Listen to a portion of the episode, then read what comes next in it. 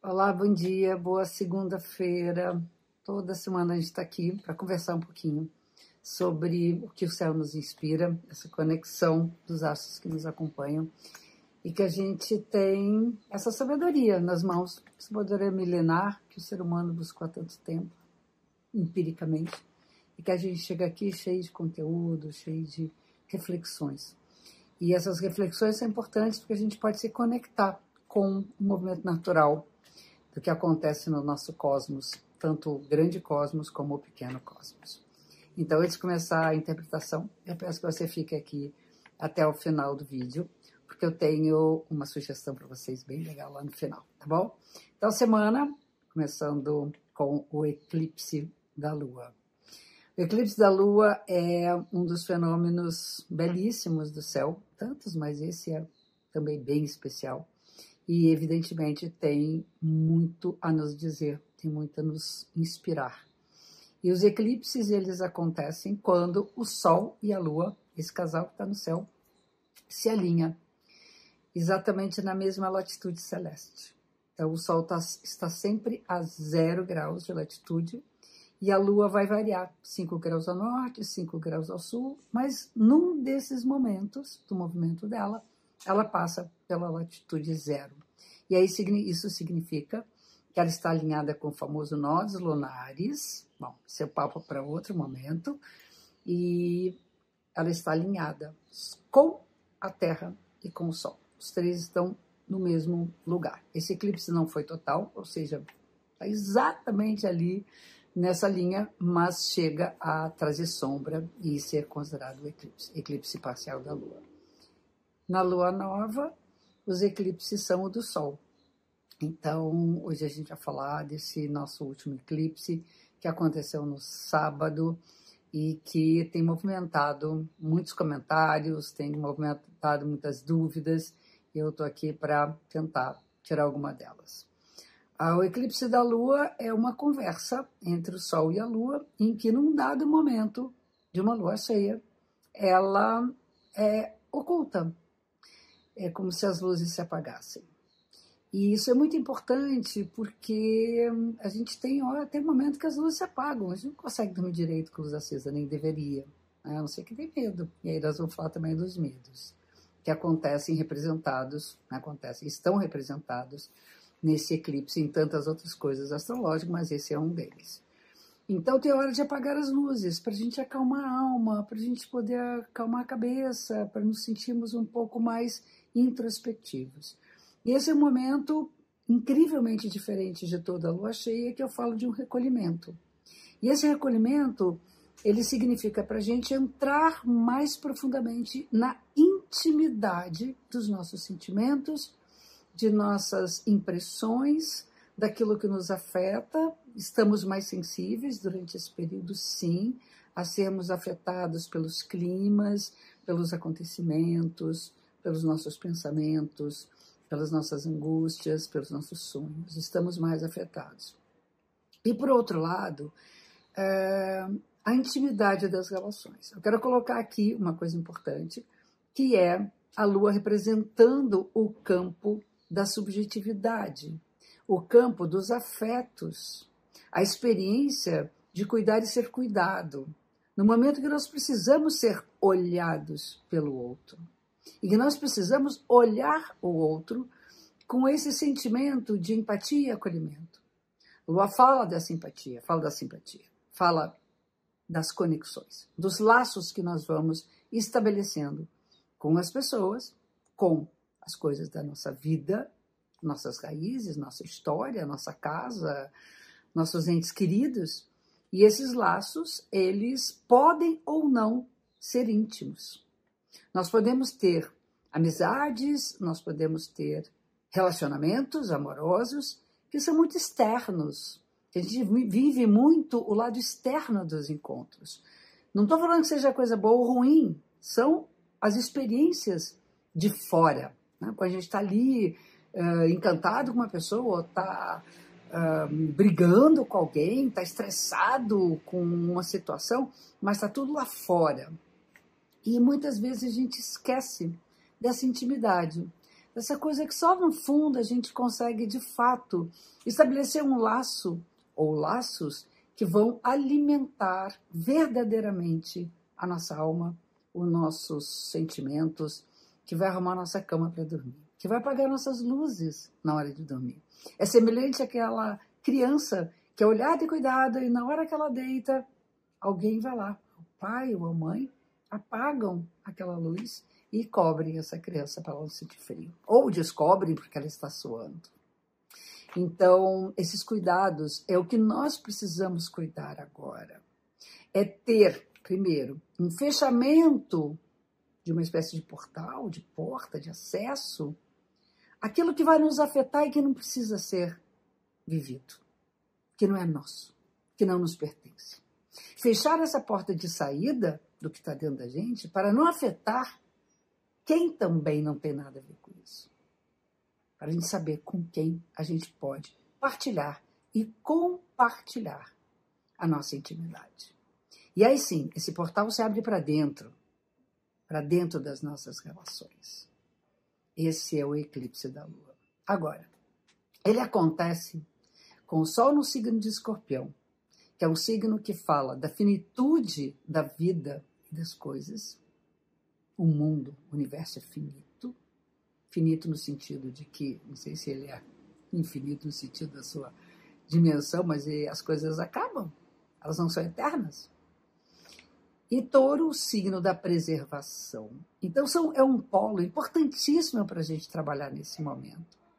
Preservar aquilo que tem valor e jogar fora aquela carga que a gente não consegue mais carregar.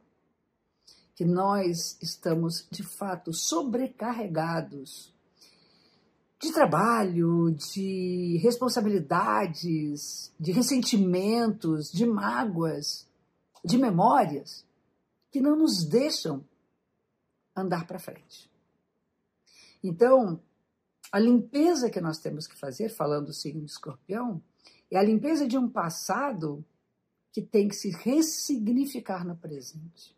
Para que a gente possa conservar verdadeiramente as relações que nós podemos deixar entrar nessa nesse palácio da nossa alma.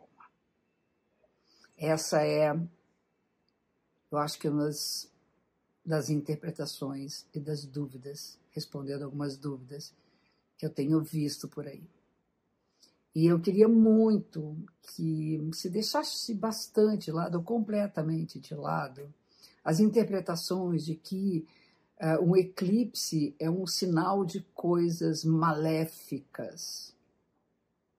Tudo vai depender da forma como a gente lida com essa porta que tem que fechar, tem que abrir. Não dá para deixar a porta da casa aberta, porque Alguém pode levar o que é nosso. A mesma coisa acontece em todos os outros níveis. Regular nosso tempo de trabalho e deixar espaço para o prazer. O último eclipse do Sol foi no signo de Libra, regido por Vênus. Esse eclipse acontece com a Lua no Touro, um signo também regido por Vênus.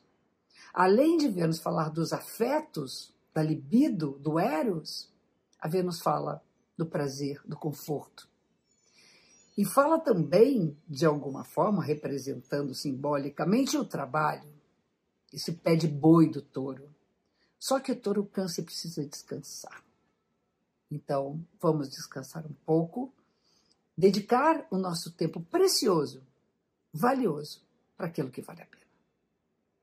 Essa é a mensagem do eclipse dessa semana. Aí nós temos no dia 3 de novembro, o, uma oposição do Sol com o Júpiter e uma oposição da Vênus com Netuno. Isso vai ser na sexta-feira, mas vai valer da metade da semana até o final da semana. E uh, esse, esses dois aspectos, juntando um pouco do simbolismo do que é Netuno e Júpiter, do que é a consciência né, do Sol e os afetos da Vênus, a gente ter consciência que a gente alimenta demais expectativa em relação à vida e às nossas relações, e que muitas vezes nós fugimos também dos nossos desejos e dos nossos sonhos. É importante a gente fazer uma conexão. O que, que é algo que eu não posso atingir e que eu escapo por essa fantasia, e o que é que de fato eu preciso mobilizar para alcançar esses objetivos, isso que é aquilo que eu tanto desejo viver no meu campo amoroso, nas minhas relações queridas e que eu desejo viver para minha própria vida. Não idealizar demais você e nem fugir daquilo que você pode ser. Então, isso é o dica da semana. No dia 4, no dia seguinte, mas isso também valendo para esse período todo, meio da semana até o final da semana, nós vamos ter o Mercúrio fazendo uma oposição com Urano. E aí a cabeça, gente, vai ficar né, mais veloz que um OVNI. É, são 300 mil galinhas enlouquecidas dentro da nossa mente que a gente tem que botar galinha pra, as galinhas para fazer alguma coisa, produzir alguma coisa. Mas é momento também de abrir a cabeça para as coisas novas e para os planos de futuro, sem precipitar, apenas estudar o que nós, que nós queremos ter lá na frente. E por último, nós vamos ter o Saturno entrando em movimento direto, faz tempo que ele está em movimento retrógrado, e eu espero que mundialmente as coisas comecem a se resolver. Porque teve que voltar lá atrás para entender que os conflitos que nós vivemos são coisas muito antigas. Saturno teve com o tempo. E que agora ele andando direto, viu-se que o buraco era mais embaixo, então eu desejo ardentemente que a humanidade possa viver um momento de paz depende da gente na medida que a gente faça o nosso papel. Vamos andar para frente, vamos entender que o passado ele se presentifica, mas mais uma vez, agora vamos ressignificar esse nosso passado. Bom, eu falei que se vocês ficassem até o final do vídeo, eu tinha uma sugestão para vocês. Então aqui vai. Toda semana a gente fala das chamadas previsões, as inspirações do céu, que nos acompanha e que é uma interpretação para todos nós, para todos os seres humanos, de qualquer lugar do planeta. Cada um vai fazer sua parte. Agora, vocês sabiam que dá para fazer um estudo, uma análise dessas inspirações, dessas previsões individualmente para cada pessoa. São chamados trânsitos.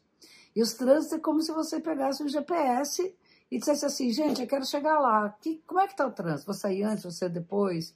Não vai dar para chegar? Alagou? É ter uma ideia do que está fluindo. Agora abriu, abriu o sol. Vamos, vamos, vamos aproveitar pegar uma praia. É sábado. Enfim.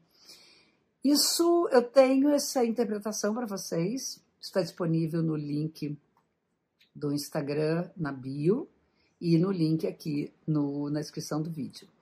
E ele é feito para um ano para você poder fazer seu planejamento anual e poder entender e significar e ressignificar um monte de experiências que estão sendo vividas e que se desdobram em outras mais à frente. Então, se você tem interesse, mais uma vez, no link do da bio do Instagram, tá lá. É só encomendar, se você tiver interesse, e no na descrição do vídeo do YouTube. E se você gostou e gosta desse nosso canal, dá like lá. Se vocês acham que a gente merece esse like, tá bom? Um grande beijo para todos vocês. Uma ótima semana.